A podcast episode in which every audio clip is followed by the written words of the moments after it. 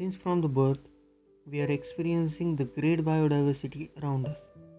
We come around thousands and lakhs of creatures every day.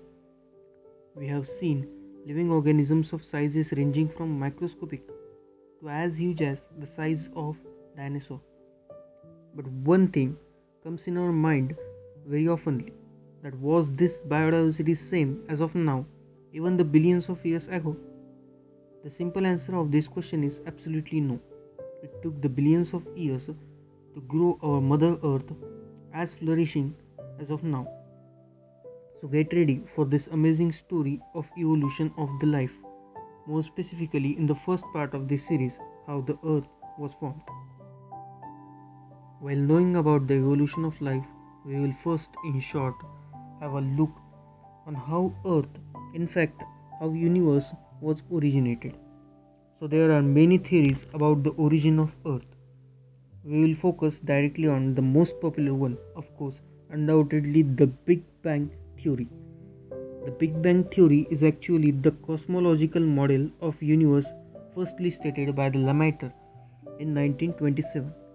The Big Bang is estimated to be 13.8 billion years ago. So, 13.8 billion years ago period is actually known as age of universe. Cause the big bang was happened at that time. As the name signifies big bang was actually the hugest explosion can never be imagined or dreamed of. According to this theory at the very initial stage after the explosion more specifically 10 to the power minus 18 seconds after the explosion cosmic inflation was depleting. So the temperature was abruptly decreasing.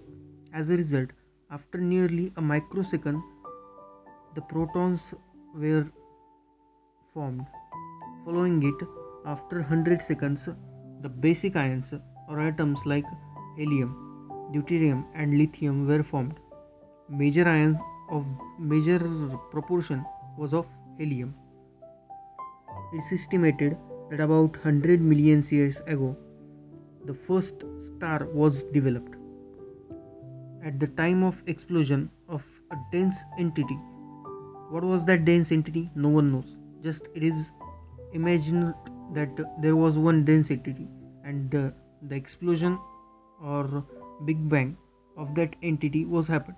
The temperature was risen to an astonishing peak, but after that universe started to cool down due to the expansion of universe at a very fast rate. The gaseous clouds generated after the big bang.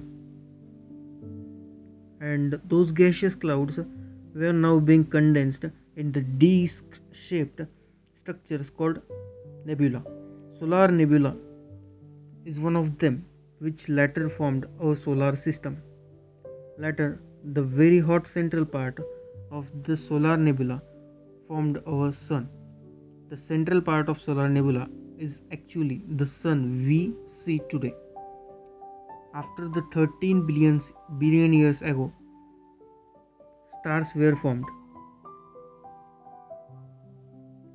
So the universe was full of stars now and and the sun. While the sun was formed about 4.8 billion years ago. More specifically, our Sun that was formed 4.8 billion years ago.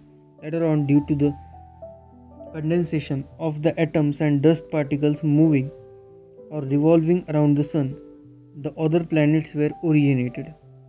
Our lovely Earth is supposed to be formed early, that is 4.5 billion years ago, and about 4 billion years ago it's believed that first remnants of life were begun to adapt on the earth. So today we have seen how the earth was actually formed. Now in the next part of this series we will see how the first life was originated on the earth. Thanks for watching.